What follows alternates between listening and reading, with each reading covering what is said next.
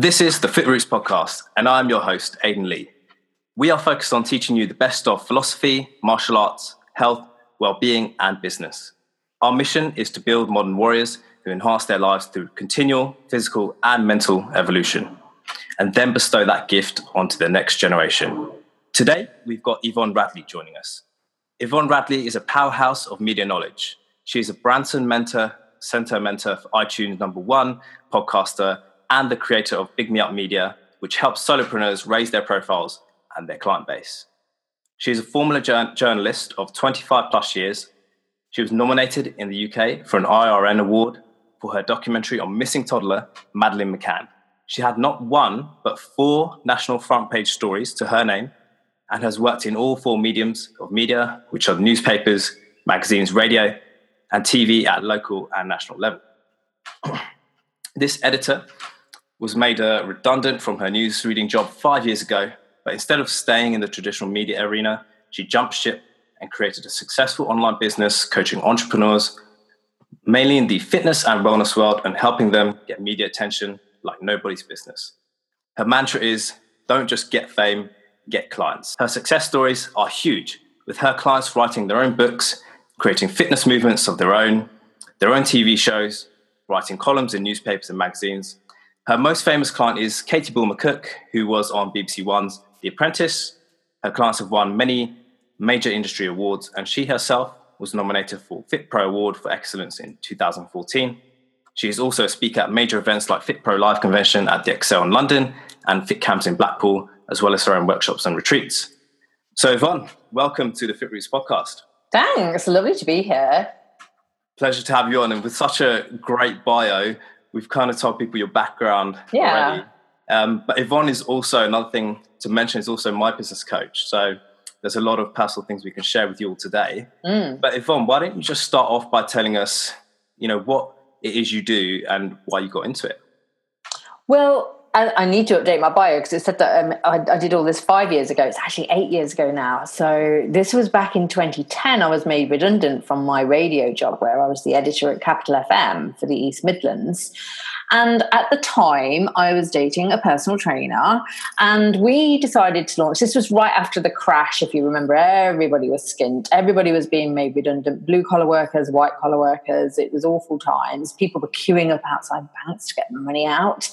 Um, and the system was, you know, on its knees. And we decided to grow um, a boot camp business initially. That's how we got started and how I got started. I used my redundancy money um, with my ex partner and we started a boot camp business. Now, that quickly grew to nine sites in Nottinghamshire. And then a couple of years in, we started to win awards and people, other boot campers, you know, really said to us, oh, you know, how have you um, done this so fast? Because most fitness businesses were struggled, struggling to get people in the door, especially you know during that time of the recession, the double recession. Um, and so I said, oh well, you know, we just get PR and publicity, and um, that's really helped us to spread the word. And at the time, it was the start of um, Groupon as well, and all those social sharing sites, plus social media was just coming to the fore. You know, you'd already had Facebook around for a little while, but you'd got Twitter, um, Instagram coming along, Pinterest. And so I basically started teaching people how to get their fitness businesses into traditional media, but then quickly it's evolved so that a lot of what I teach is uh, social media as well because it's such a massive part of society nowadays. So basically, I help people to raise their profile, but also I ended up business mentoring them as well because I would go on their website and I'd be like, oh my God, you can't show this to a journalist. Let's tidy it up. Uh, and help them writing copy. So anything to do with communication, really, and business development. Wonderful. Yeah, I mean, it's, it's such a strong background. And it's really interesting how you came to the background and also that effectively it seemed quite organic in the fact that it seemed like your success in your boot camps mm. drew people towards you rather than you um, creating something just for the sake of it. It really sound, sounded like you created it for a genuine need in the market. Yeah, I just saw a gap. You know, I said to the, it was other boot camp owners initially that said to me, well, how have you done it? And I just said, well, I send in a press release. And they said to me, what's a press release? And I was like, oh my God, they don't know. So I started, I did a webinar, a £37 or $37 webinar, and that was my first product that I sold, educating everybody about how to get in the paper. And now it's, um, you know, I, I teach Pilates instructors, hypnotherapists, anybody in not just bootcamp business or fitness, but health, wellness, and it's such a growing industry. Um, but it's nice for me to work in that industry because having the background with the bootcamp, I can kind of I know I know what I'm talking about from both senses. If you see what I mean. Hmm. Yeah, you really understand. Uh, I mean, I'm not a bootcamp myself, but in the whole general health and wellness industry, you really understand our our pains, our struggles, yeah, and what we really need and what we could do with. And even, I mean, I only started Fit Roots a couple of, just over three years ago, but I even then I didn't know anyone with really your USP of getting you know getting fame and then getting clients right? Mm. there's not many people in this industry in the health and wellness who are doing what you're doing. No exactly. Which is nice. It's nice for me. Um, but i am a strong believer in finding your niche and almost a, a micro niche. I'm all about small is beautiful because i think you'll get seen a lot better if you are in a if you're a big fish in a little pond rather than the other way around. Yeah. And that's a great analogy isn't it? Because some people um, always just want to be, you know, a small fish in the, in the big yeah sea or whatever. Um, Most people swim in in what is it, the red ocean and the blue ocean, and you always want to jump over and go where the others aren't. Yeah, well, as you say, you want to zig when they zag. Right? Yeah, exactly. Love it. That's really good. So yeah, I can see why you've created the business you have, mm. and I guess that was how you started, Yvonne. But tell us, you know, where that's led you to now, because obviously you've got your signature program, mm. and you've got you know your clients like myself and whoever else. But mm. tell me on, tell everyone the journey that you've taken since you've started. Well, it's it's all been pretty organic, and I think I'm very lucky in that I can be quite perceptive. I think that's with my journalistic roots. You know, I can read a trend or spot, you know, um, very good at reading people and finding out what they need. And I I teach this as well, but I believe very strongly in listening to your clients. And what my clients were telling me was that although they wanted to train with me one on one, they couldn't really afford it. And while they loved working from home, they were lonely. And so all these messages kept coming to me, and technology was growing so fast that you know Skype was around. I know nowadays we have Zoom and lots of other. I mean, so many apps nowadays, and I literally run my business from my mobile phone now because it's just so easy to do. Um, but you know, back in kind of 2012 when I first started Big Me Up Media, two years after starting the boot camp. And then from like 2012 up to now, kind of, you know, 2018, social media and technology has developed so much that I can pretty much work from anywhere in the world. Technology allows me to do that. And it's not that laptop lifestyle that we all used to read books about. It's literally mobile phone lifestyle now. You don't even need your laptop. Um, and so my signature program is called the Dream Life Academy, which combines both areas, so business and uh, media. There's also story in there, which is a big part of what I teach because I used to be a screenwriter as well, and branding. Um, and so I all four areas to me are key for a successful business. And I've been working one on one with people for about four years, and you find yourself repeating the same thing. Like I would be on calls all day long, and I'd literally be having the same conversations over and over again. And it's like, why am I doing this? Why don't I just put everybody in a group and just say it once?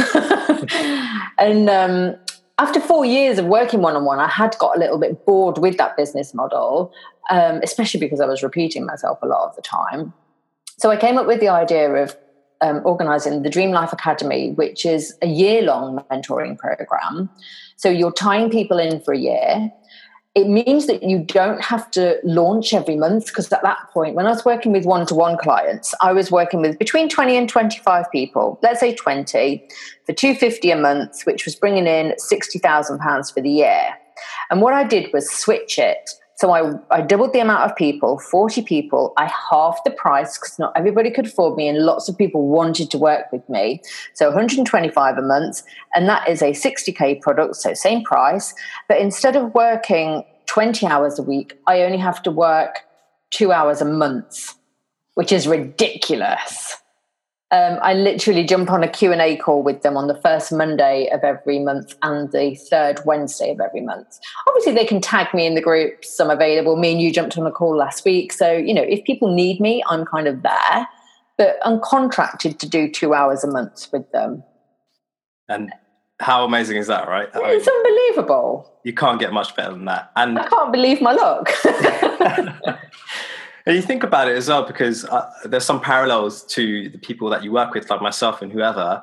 Um, you touched on some key points there about, you know, you're working 20 with 20, 25 different people. Mm. And of mm. course, they were getting some results, but you realize that you can only extend your help and your reach so far. One, with your time being limited. Yeah. Two, yeah, you could charge the ceiling, but eventually you're going to you know you're going to hit a ceiling yeah uh, on top of that you know is it just about the money is it money and creating a, a legacy and giving value too for me, the reason I love to work with the health and fitness world is because they're so passionate about what they do. And our mantra at Big Me Up Media is to help um, fitness people earn the money that they deserve because you guys are out there changing lives, literally helping people to live longer. It's such a brilliant industry, and you're so passionate about what you do, and you're not paid enough. But there are ways that you can get paid uh, a lot more money. And what I try and do, and what Big Me Up Media, our mantra is to help you guys earn as much as you can, not having to give up all your evenings or your weekends, because it's very unsociable hours as well.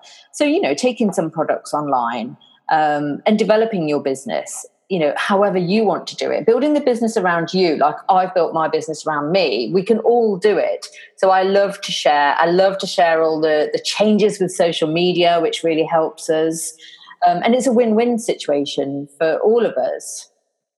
I completely agree and i think that um, you've taught us and even myself in particular that the perception is that so just because someone's paying you and you're, you're self-employed or you're in business that they should almost run your time where in reality the opposite is completely true. Exactly. You, have to have your time first and control your own schedule and then people one will respect it more but also yeah. more out of it because you can produce more and be more and do more for them.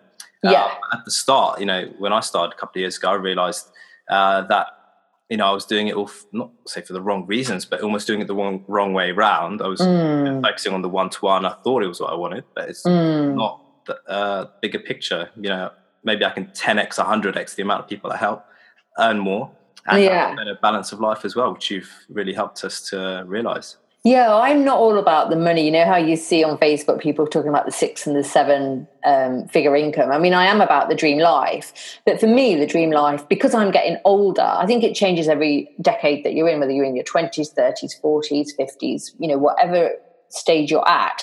For me, the most important thing is time to have time to do what I want. I mean, God, when I used to work in the radio, I had to be up at half four in the morning. That's like middle of the night. I hated it. I loved it once I got there, but I hated having to get out of bed, especially in the winter when it was dark and cold, and then drive to the nearest city, open up. You're the first one in as the news reporter. You would open up the studio, then the presenters would turn up. You were busy getting all the news. It's so busy first thing in the morning, catching up with the news wires overnight. Get your bulletin ready, then you're on air, and it's adrenaline, adrenaline, adrenaline until you knock off at midday. And it sounds very exciting, and it was very exciting, but I think you can only do that for so long. I love now that I don't have an alarm. I get up, I have an easy morning. I like to journal. I like to meditate. I like to go to the gym. And so I don't sit down into the office until the afternoons, really. And I only work in, in the afternoons and sometimes in the evenings. Depends what's going on. I usually listen to a webinar or a podcast or something. Um, so, yeah, my whole life has changed really. And I'm earning like way more than I used to earn as a journalist doing all those stupid hours. Yeah, and that's that's the thing, right? I mean, look at the time now you've managed to consolidate all your expertise into a formula which uh, gives you the life that you want. And I guess in reality, you're not just like a lot of those uh, hype marketing gurus who say they're doing one thing and in reality living a the opposite of what they're preaching. Yeah, there's a lot of those around. I bet you've got a few words to say about that. My lips are sealed. Maybe I should do a like a biography one day and uh, talk about it all. Yeah.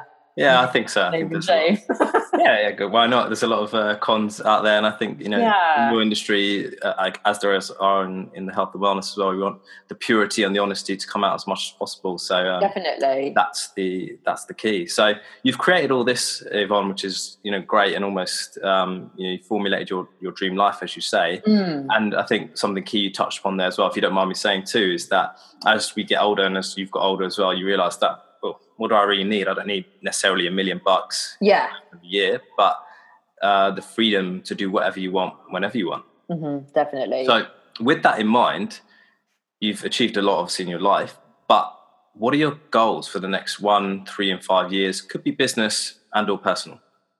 One of the things I'm trying to do at the minute and finding really difficult is to write i am calling it write a bestseller because I'm doing the whole manifesting. It is going to be a bestseller. So I'm writing my book, which is called How to Live Your Dream Life Without the Ferrari.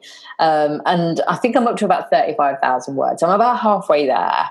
Um, and at the minute, I'm just concentrating on getting the first draft out. But for me, it is a little bit like a busman's holiday in that writing obviously used to be my thing that I did before. And so to go back to it is is hard work. it's really hard work to, to do it and to get it all out. Um, and of course, you have imposter syndrome when you're talking about your thesis and, and the way you run your business. Like it is basically, you know, how I've lived over the last eight years. Um, and so I'm battling those demons to get it out. But I am very self disciplined uh, have a lot of patience. And I know that if I just keep putting one foot in front of the other, eventually it will all come out. And then I, once it's out, I will do about five different revisions. So I use my screenwriting background. So we work on, all the things that I do, but one of them is themes. So I'll have certain themes in the book that I want to come out, and I'll make sure the themes are threaded throughout. Um, yeah, there's I can't remember what they all are, but there's five levels to a screenplay, and I'm going to adapt the same five to my book to make it quite rich. Uh, so the book is one thing. I would love, but it's not essential because it's quite materialistic. I would love a bigger house. My house is quite small, really, but I I just love it where I am. I just would like an extra bedroom and a dining room and some place outside for offices because we work from home. I work with my son as well, and we've got a small team um, of virtual assistants as well. Um, but I would love an older house. The house I live in is like a new house. It's not that new anymore, actually. I think I've been here 13 years, but it's a new build. Um, so I'd like a bigger house. I'd like to be living in that bigger house with a husband because I'm still single. So that's kind of let's put that on the five year plan. um, so yeah, bigger house, um, the book, and to be honest, Aidan, it's just repeating what I'm doing. Like I don't want this to ever stop. Um, so living how I'm living, I am currently living my dream life, um, which is going to be different to other people's dream lives. Yeah, exactly. And you don't strike me as someone who could uh, just pack everything in and go and live the cliche retired life. I think you've. Oh God, no! I'll be bored.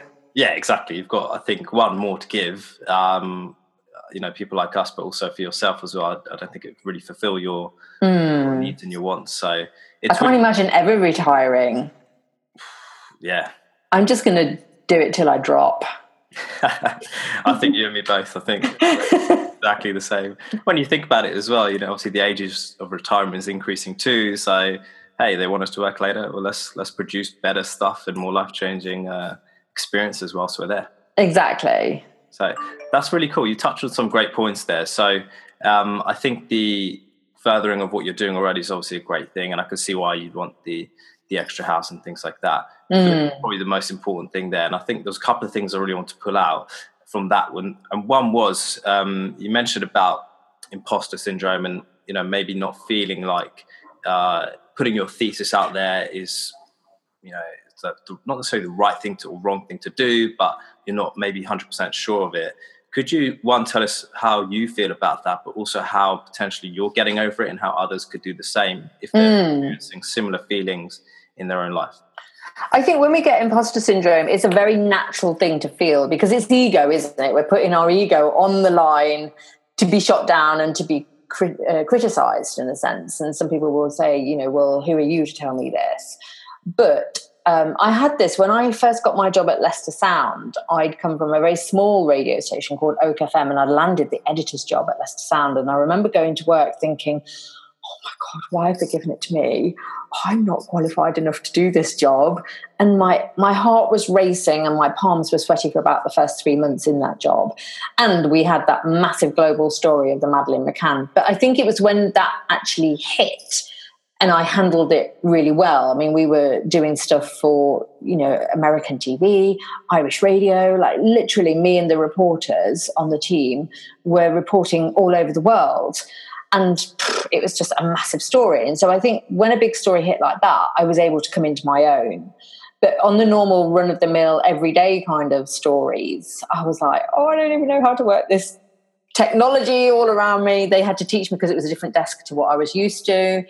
And I think the best way to get over imposter syndrome is accept that we um, all go through it. You know, you, everybody does. Even like some of my, you know, most famous friends kind of thing, they go through it as well. We all go through it.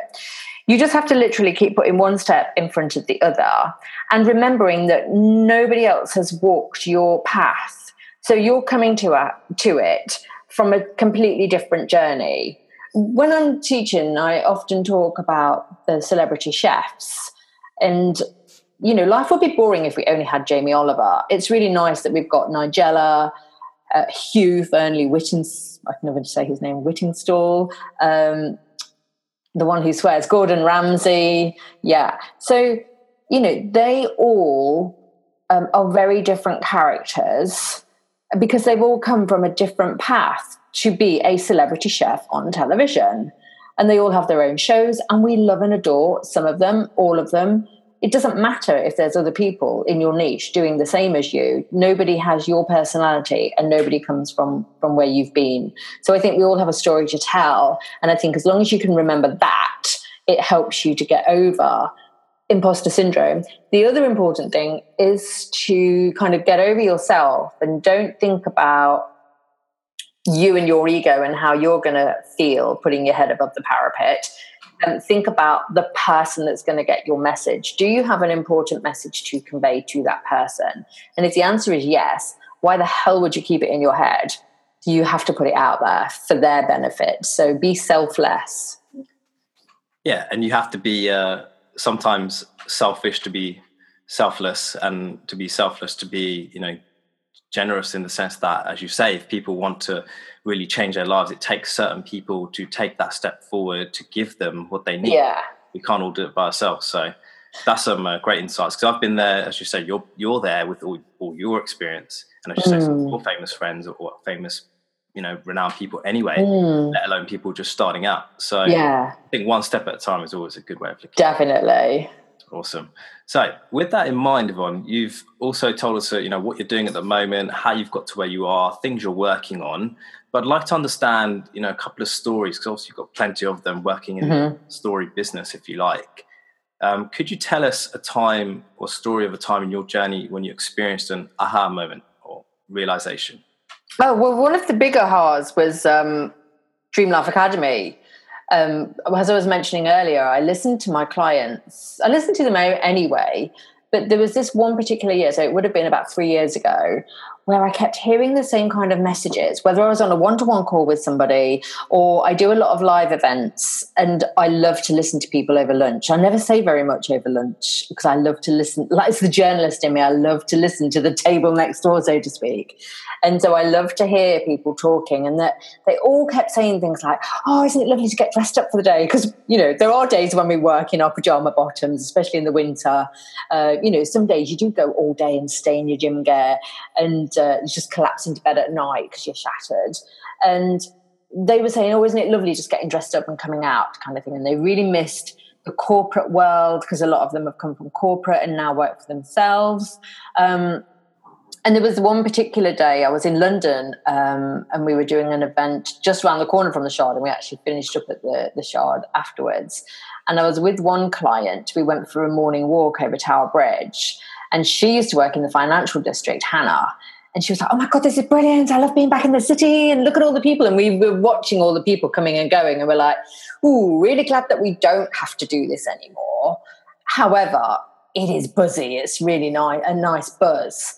And she was like, why don't you create something where you know we can we can all be like in an office but it's not an office and we're still working for ourselves and we can all communicate and you know the what she was describing to me our support group i called it the office. So it's a support group on facebook. And it's just like oh i'm just going to pop into the office for a minute because i'm stuck and i need to ask for some help. And there's always somebody on hand that's going to come in and help you so I think that was an aha moment walking with Hannah over the bridge that morning. I was grateful and humbled that I didn't have to do the rat race anymore. But there were elements of the rat race that I missed, like dressing up, like meeting in re- in real life. So in the Dream Life Academy, we meet every 90 days in London, Manchester, or Nottingham, and we have a Christmas party.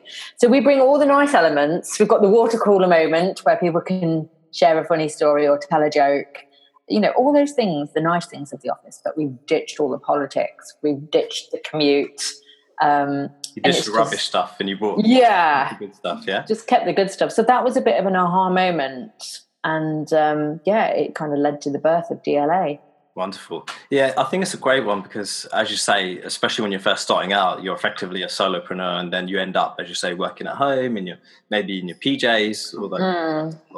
you know, I've done that, but I realised it was a bad yeah. just in that space mentally but you realize that well hold on maybe there are a few things that you need in terms of human social interaction and just ways you can build that into your business and your schedule without necessarily saying oh i have to go back to work or yeah. Oh, for me. It's just more as you say about having the right circumstances around you which is absolutely brilliant. So talking about those circumstances and i guess the things you share with your clients like myself or other people what are the habits and daily routines that you feel contribute to your success as well as people like myself and mm, I've got quite a few I've picked up over the years. I mean, my morning ritual, like I say, I don't have an alarm. It's just a very quiet, and yeah, I don't have an alarm. It's quiet wake up. In the spring, summertime, six thirty, I am up, kind of. Well, not up, but awake. Um, and in the winter, it's more like eight o'clock. So I think naturally I just go into those time zones. I can't bear getting up when it's cold and dark. Um, are you the same? Well, it's. I think you hit on a good point there. It's natural body clocks, isn't it? When yeah. the sun is rising earlier, we'll wake up earlier because that's our circadian rhythm. That's what we're Yeah, yeah. Darker, we'll get up a bit later. I love to journal because it helps relieve stress. It, it helps me to get clarity. And so, even if it's just writing down what I'm going to be doing tomorrow, it's nice that I go to bed, like I do a little bit at night and then I do some in the morning as well. So, it's nice just to clear my head and think, right, tomorrow I'm going to be doing, I'm concentrating on this.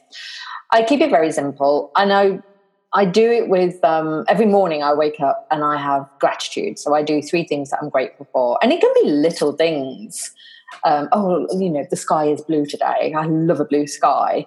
Um, it can be just very simple things. The fact that my car's got petrol in, you know, and I need to go somewhere that I haven't got to go to the garage cheers me up.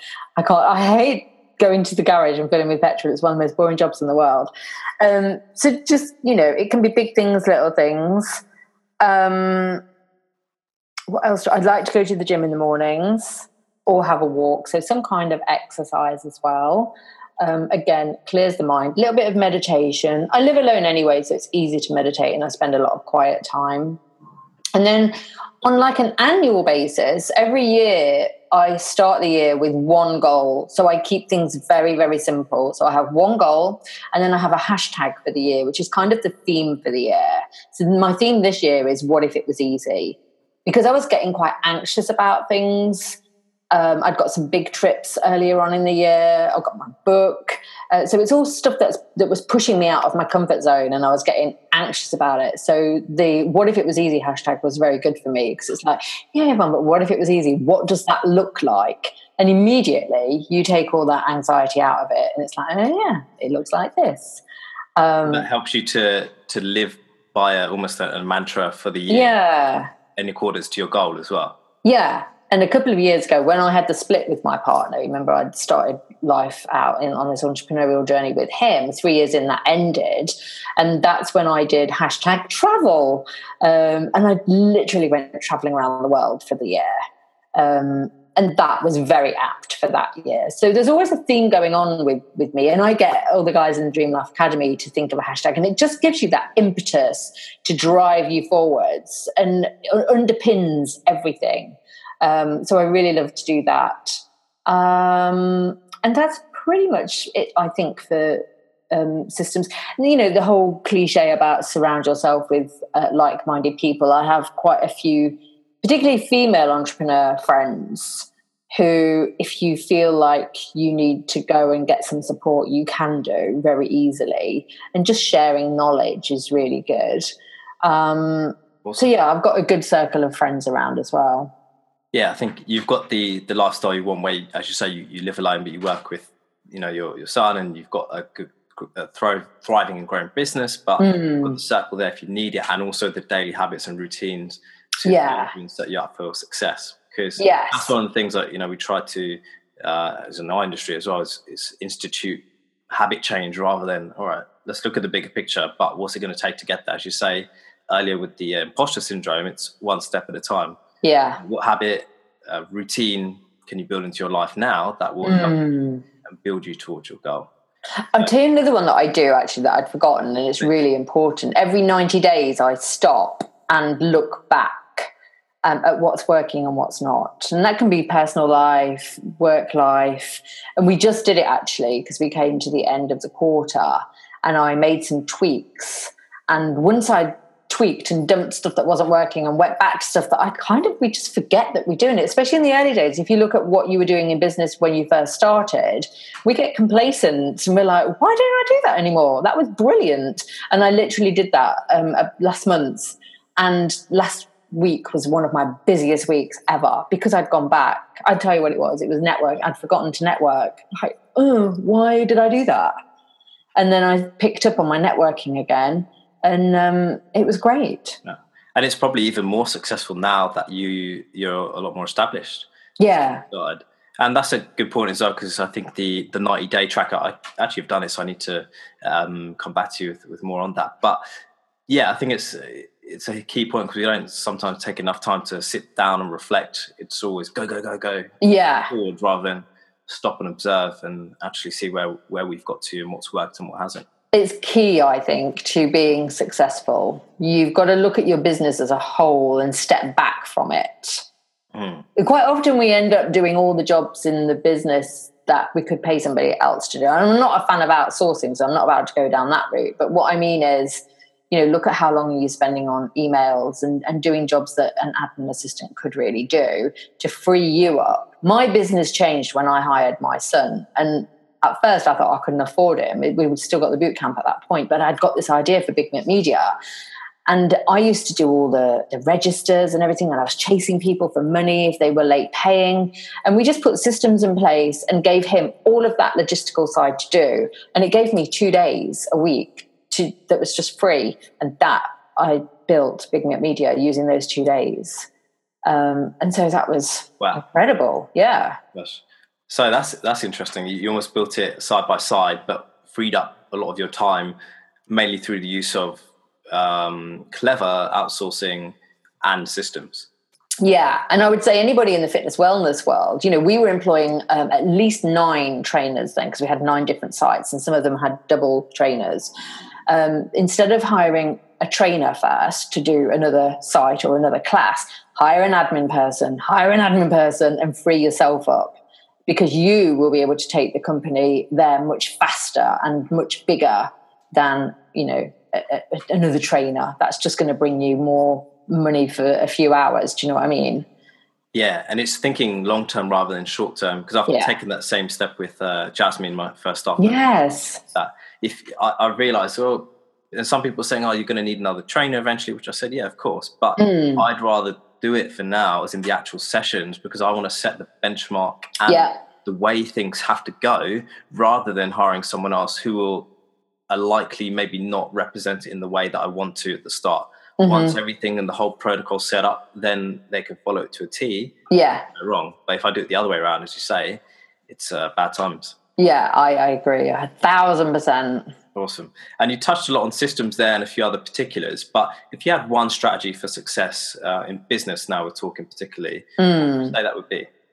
Um, I think relationships is so important. You know, retention. I always go on about retention. If you never lost a client from the day you started, how rich would you be? And we have we did the same with the boot camp. You know, our retention rates was about 10 months. It was really good. I mean, a lot of people were with us for years. I was only with the boot camp for three years and then I left. But I know it's still going on. So now it's eight years old and there are the originals, you know, some of the originals are still there. You will keep your original t- tribe instead of trying to find new people all the time. Look after the ones you've got, sell the ones you've got more things that they want, like I did with Dream Life Academy. You know, that was just my tribe saying to me, Oh, what we really want is this. And then I just went away and created it. And now, you know, there's, well, there's 39 actually, 39 people in the program. Um, and so it's just listening. I've just started doing masterclasses because people wanted fast, rapid social media help. And so, you know, I've listened to that. I put them out. I did two last week. They sold like hotcakes. So I think it's um, relationships and looking after the people that are already with you and just giving them more of what they want. That's where the money lies, not in systems, not in robots, not in automation. You know, they're just um, tools that you can use um, meeting up with people, like I said in Dream Life Academy, we meet up every 90 days. You get such value from that. You learn so much about people by having a few beers with them. It, you you can't recreate that online. I completely agree, and yeah, I'm looking forward to next one. And yeah. also that, yeah, that you said. Of course, you can build all the systems, automations, bots, and whatever the new trend or fad is, mm. marketing or business world. But if you have no relationships, who is that going to? It's going to a cold, bored, maybe even frustrated audience. Yeah. Um, I think even at, I guess maybe we've all fallen into that trap at some point because there's so many marketers with their spiel and about, oh, you know, do this new thing, do that. But ultimately, as you say, well, what are, what are we? We're humans first, and then business owners second. Exactly. And uh, what does that mean? We know, you know, we need relationships first. We need interaction on a real personable basis rather than just trying to say, oh, give me your money and say, well, actually, how can I change your life? You know, what yeah. for you? And the thing is, we all chase, you know, if you do a Facebook ad campaign, it's like half a million people or 20,000 people. It's like, man, I only need 40 people. I just need 40 people for the whole year. Give me 40 people. So why are you chasing thousands? If 40 you focus, people. Exactly. Yeah. 40 people, 60K a year, two hours a month. I mean, theoretically, you could blow that up to 80 people, 120 yeah. a year, four hours. Yeah. Yeah. So uh, maybe another program, whatever, but it goes to show sometimes less is more, right? Yeah, exactly. Like I'm quite happy where I'm at. I don't want. I could I could do three Dream Life academies if I did like a concerted campaign. But once you start um, going bigger, you have to have a bigger team. And we did that with the boot camp. Like I say, we ended up with nine sites. I hated it. All of my time, instead of being on the field or working with the people. I was in the office constantly managing a team, which is what I used to do as an editor. I didn't want to do that anymore. I want to be creative, hands on, working in my business. I don't want anyone else working in my business. I want to do it because I love it. So I think sometimes you're in danger of going too big and, and kind of putting yourself out of it. Yeah, and I guess it's safe to say in that sense that you maybe want more of a lifestyle business rather than just a, a big business for the sake of it? Definitely. I have no, um, what's the word? Like, I'm not chasing a million dollars or anything. I don't want to be a millionaire. Um, it doesn't interest me because I'd have to work six, seven days a week for that. I don't, I don't want to do. I did all that back when I was a journalist. Um, so I've had enough of that life. Yeah, I'm happy doing what I'm doing, and I think I was talking to you before about I'm just going to buy a one way ticket soon and go and spend the summer probably with my friend Hanny, who lives in Malaga. She lives the four hour work week as well. So, um, yeah, I've got all these friends who do it. And I've got another friend who's in Cyprus at the minute, other friends in Murcia or New York or Chicago. And, you know, you can just go anywhere and do anything because you're not restricted.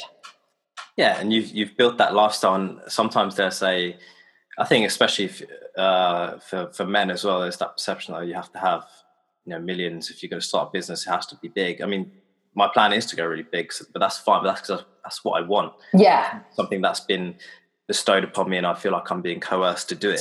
Mm. But you've made a conscious choice to have a lifestyle business which suits you perfectly. And just as I have made a conscious choice that I, you know, want to take it worldwide. But exactly. When you were maybe younger, you would have maybe thought bit more similar to myself. Yeah. When I was in my 30s, that's when I was working with the national press and I was I was mean. I wanted those front pages. I got four front pages on in you know uh, national newspapers. That is an achievement. You know, when they sent me out on a story, they knew that I would come back with um, a story that was worthy of a front page cover kind of thing. I would always get my man, so to speak, or you know, get the person at the center of the story. I was so ambitious. Um, and that's when I was really going for it. I think 30s is when you do do that kind of thing. So the ambition comes to the fore. But I feel like I achieved what I set out to achieve there. Um, you know, if I was where I am now and I was in my 30s, I'd be like, yeah, let's turn this into a mean machine and earn millions, definitely. But, but I'm not there. yeah, and it's a time and a place, isn't it? Yeah. Like where I'm at now, you know, mid 20s uh, you know, worldwide legacy is, is on the agenda. But yeah, absolutely, where you're at, and that's absolutely respectable. So that's really mm. good to hear. Mm. Cool. So with these stories you've told us, Yvonne, I just also want to understand because it's not all, as you've said, it's not all, um, you know, success and pleasure and happiness. Mm. Tell us some either one time or the most poignant time where you've experienced failure in your journey and what you learned from it. I think the biggest knockback that I got over the last eight years was when my relationship ended with my partner, and that was ooh, three and a half years ago now, I think it was. Um, so t- about 2014 time, I think 2013, 2014, can't remember. It was all a bit of a blur. Um, but it was very sudden. We were on holiday, and I finished the relationship but because of I don't want to go into details, but um, he he pushed the self destruct button. I finished it, so the wedding was off. Um, we came back to England, and I just gave him the bootcamp business, and I walked away from it. And um, yeah, we we split basically, and I went my own way. So even though my whole world had turned upside down, it was like the worst time ever because everything that I had was gone. And and it's like, where do you go from there? How do you how do you survive that? How do you get out of that hole that you're in? Um, and it, it was it's the same, really. I suppose I just pulled on that resilience of one day at a time, one step at a time, and I just focused on my business. I'd actually got a blooming event that week, so I had to turn up to do this live event. I don't even know. I can't remember getting through that luckily I was giving um, a speech that I'd given several times before, and so I kind of knew it off by heart. So I didn't have to concentrate too much. Um, but I just kind of got through it. And then, like I say, I had hashtag travel year because I just didn't even want to be in the same country as him. and so I just went and traveled. And what that did was taught me resilience, um, the fact that I have this fighting spirit, um, the fact that I can survive on my own, and and, and have been doing ever since. And he wasn't even really um, in my big me up business. But I don't know what it was. As soon as he'd gone, I was like, oh my God, how am I going to pay the bills? How am I going to survive? And then my sister and my friends were like, yeah, but he wasn't in the big me up business. So it would just carry on as normal. I was like, oh yeah, oh yeah. And um, yeah, everything just fell into place. In fact, not only did I survive, but I thrived. I think we doubled turnover that year um, because I didn't have him as a distraction. And I literally head down, let's concentrate on the business. In a way, it was a blessing. And now I'm like, thank God. yeah, blessing in disguise, isn't it? Yeah. You not only, uh, as hard as it is to obviously go away from a serious life, potentially lifelong relationship, mm. but you also gave away another one of your babies. yeah. The business. yeah. Business. So that you know, how did that feel doing that? Awful because I couldn't say goodbye to everybody because it was like a family. We were like a family. Um, you know, we had all these members that we'd lived with for three, four years at that point, and um, I never got to say goodbye. I found that really hard. Um, yeah, that was the hardest thing, really. But since then, I have stayed in touch with a few of them, and I um, often go out for dinner. We'll go out for dinner or lunch uh, with a few of them. So I have kept friends from that world. That's nice. At least you have yeah. some good memories that you can keep. But oh, yeah, amazing memories! At the same time, it's uh, as you say, it's it's tough because you, you weren't just giving up business, and you touched on it earlier about relationships being the most important part of business. You're giving up uh, yeah. uh, by coercion a lot of, of the relationships that you forged throughout, yes, and which was through your business. It was different if you just worked for someone and exactly you, know, you went away, but you grew it from the ground up. Mm. I think it's because it was also sudden as well and people knew that something had happened because I think we'd been away for two weeks. And then normally I'm on social media all the time. At that time, it was Facebook. And I started getting these messages saying, Are you all right? Like, you know, we've not seen you and we know that you're back from holiday. And in the end, I sent out an email because we, we did a lot of email marketing at, at the time. And also, I had the Big Me Up um, people as well. And I just sent a blanket email to everybody explaining that, you know, we were no longer together. I didn't go into details. It was just a, hey, you know, this has happened. It's all very sad. In fact, I think the subject line was sad news. and um, I basically just told people what had happened. And that was another aha moment when I saw the power of being real and authentic and communicating with people and letting them know what's happening in your life. Like that email brought my audience closer to me. And in fact, one person even said to me, Oh, I didn't like you very much before that. But when you sent that email, it was like, Oh my God, she's amazing, kind of thing. So it was just such a powerful email. I don't like that whole oversharing on social or in the email marketing. But I think sometimes, you know, when life has given you a knock, and you just have to say to people, "Oh, this is what's happened. Um, this is why you're not seeing me at the minute." Then, there's a um, there's a fine balance, isn't there? Because God, yeah, yeah, yeah. Some of it's crazy cringy when all these people are just literally pouring it all out on the table. But yeah. at the same time, yeah, there's a place, and that was clearly a good place and time to uh, you know tell people the truth, isn't it? Yeah, yeah. Wonderful. So clearly, you're very passionate about people and relationships, but obviously you're an expert in your field in generating media um, and business for people mm. like myself and your clients. But why is it? Tell us about the topic you're working on currently and why it's important to you and others like myself or the audience listening today. So, um, do you mean um, social media? Uh, yeah, I guess so because that's really your your forte, isn't it? Mm, I absolutely love it. I mean, it can help us so much. Like it is a tool. My personal favorite um, at the minute is in Instagram. I can't stress enough how everybody needs to be on Instagram, and I absolutely love it um, because Instagram. Let's just talk about it in Instagram. But it doesn't matter which platform you you choose, whether you're a LinkedIn fan or a Twitter fan or a Facebook fan. Wherever you are on social media, it helps to bring you to life and show you to your audience. And you can create relationships on there. So I use Instagram stories a lot, for example. And so people will watch my show every single day and they'll tune in to see what I'm doing, what Marley the cat is doing, what's going on behind the scenes at Big Up Media. If I'm traveling, when I was recently in Arizona, they absolutely loved to watch that journey. I was over in Spain giving a talk on International Women's Day and they loved to watch that.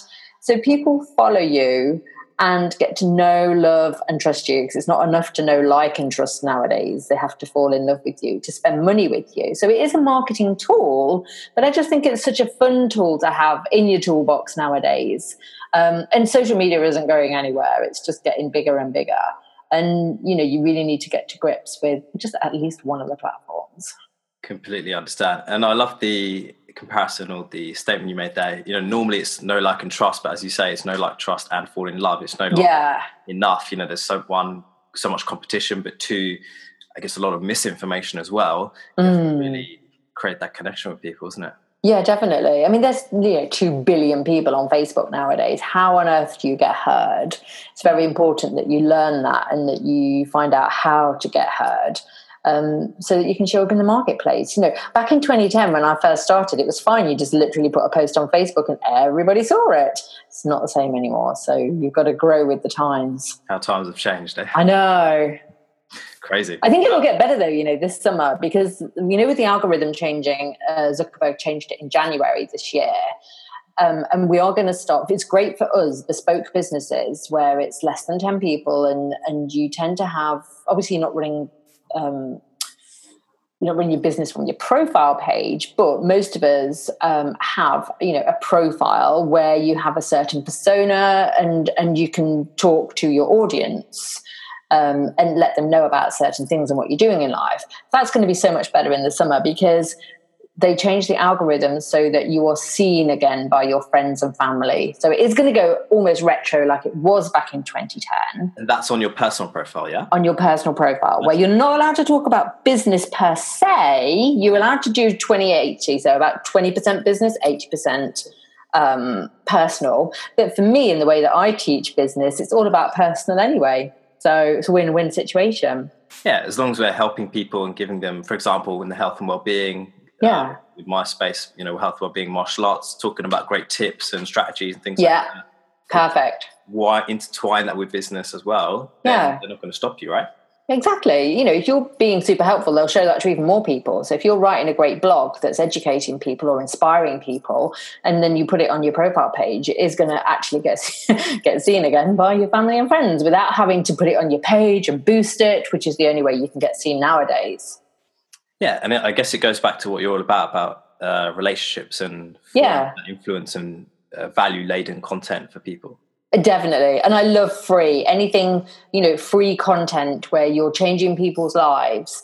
Because as long as you're, it's like karma, isn't it? Whatever you, I always say, whatever you give, it comes back a hundredfold. So give away all your best stuff because they're going to come and work with you. It's like the celebrity chefs again. You know, people would say with the age of the internet at first, oh my God, why on earth would Jamie Oliver put his recipes on the internet? We can all steal them but we don't steal them. And it just makes us want to go to his restaurant even more. So it's the same for us. You know, give away all your best stuff. Give the, it's past the age of the information age. People can find out whatever they want from YouTube or Google. So you haven't got any secrets. So you may as well just hold their hand and show them the way.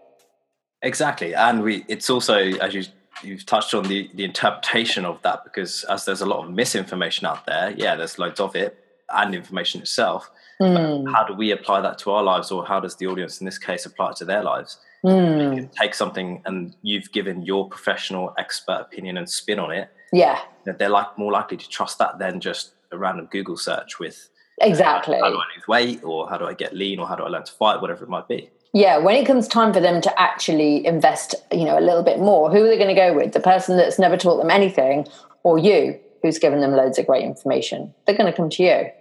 Yeah, exactly. And and this is one what you're sharing today with our listeners, but also hopefully what you know we're doing uh, with others in general. So definitely, that's really good. So cool. Let's wrap up with a few quick fire questions, Yvonne. Mm-hmm. So you can go into more detail and have to be super quick fire, but this is more around men. This particular question. So, what issues do you see that men should be thinking about? Um, with men, um, in the health and wellness zone, particularly, ego gets in the way, I find. Um, and if you let go of your ego, then you can do anything that you want. We worry, you know, the men worry, and women as well. It's not just a man's problem, I think. But there is that whole macho thing with men. It's like, my friends can't see me do this. Um, so, yeah, drop your ego and just go for whatever you want to do, and you will travel far. Nice. So are you saying also to the like the entrepreneurs, the male entrepreneurs saying, you know, let yourself be present without the ego? Yeah, it, sometimes the ego stops us doing something because we get procrastination, we get overwhelmed, we're worried about judgment of others. Who gives a damn what anybody else thinks?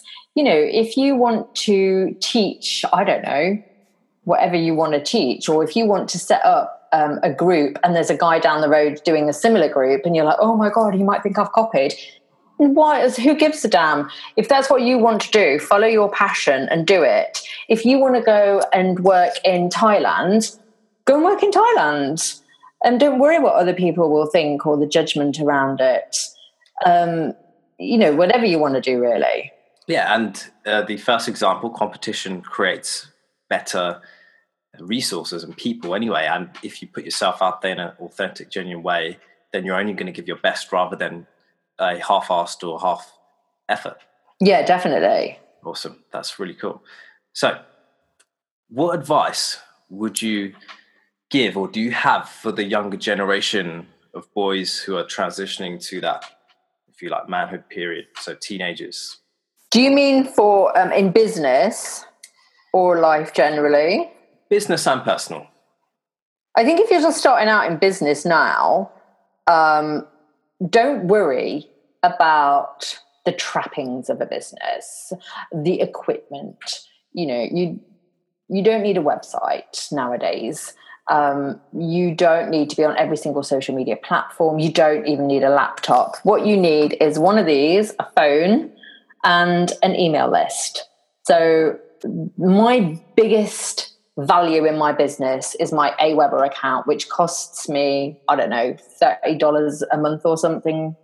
Um, I would never, I mean, I'm not saying I would never let Aweber go, but I would never let my email provider go. That is the linchpin to my business. And so that's what you need an, an email list and a phone, and you can run a business. That's all you need nowadays. Uh, in life, if you're just starting out, I think figure out every year uh, one goal and just aim for that and reverse engineer it so that you don't go wandering off. So figure out what you would like to achieve that year and then break it down. Okay, if I, let's say you want to achieve 50K that year, you know that by the middle of the year, you've got to hit 25K. You know by the end of the first quarter, you've got to hit 12.5K. And then that means that you can break it down into monthly and weekly or even daily. So reverse engineer everything, have one goal in mind, and you won't get distracted. Distraction is like one of the worst things in business and in life. Yeah, those are massive messages, and yeah, breaking it down, reverse engineering is something you've massively helped me with. Mm. So I want to share more with you soon. Uh, distractions there. One thing, great tip. Hopefully, people can take away. As you said, all you need is a phone. But yeah, I turned all my notifications off, apart from texts and calls, because it was just pinging all day, distracting me. You know, focus takes you away from mm. well and where you really want to go. Uh, but I think those are great, great tips in general. So those young younger generation of boys turning to men and starting businesses can really take that on board. Mm. What keeps you awake at night? Ooh. Hmm. I think the responsibility of having a business, like it, it's, it's a blessing and a curse at the same time because if things go wrong, there's nobody to blame other than yourself. So I think whatever's happening in, in your business, business worries would keep me awake, really. There's nothing else that plays on my mind. Um, it's just about focus and, you know, things aren't going quite right. Say you lose a customer, oh my God, I hate that. Like I take it so personally. Um, so yeah, business worries.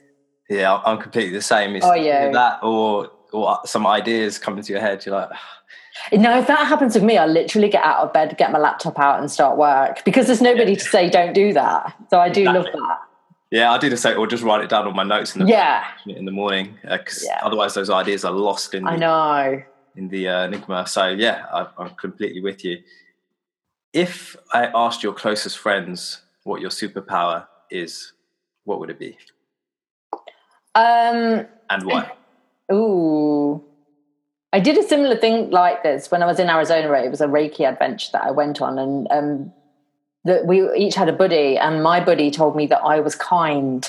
Um, so I think kindness would probably be there because I give so much free information, and I really love to serve people and to help them to help themselves. There's no good just like doing it for them. You've got to like teach them how to do it for themselves.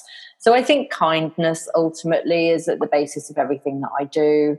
Um, if I win the lottery tomorrow, I would still do what I do. And, and that's one of the questions that I get people to ask. It's like, you know, if money is no object and you could just live your ideal day, what would it be? Um, and so it's, yeah, kindness, I think.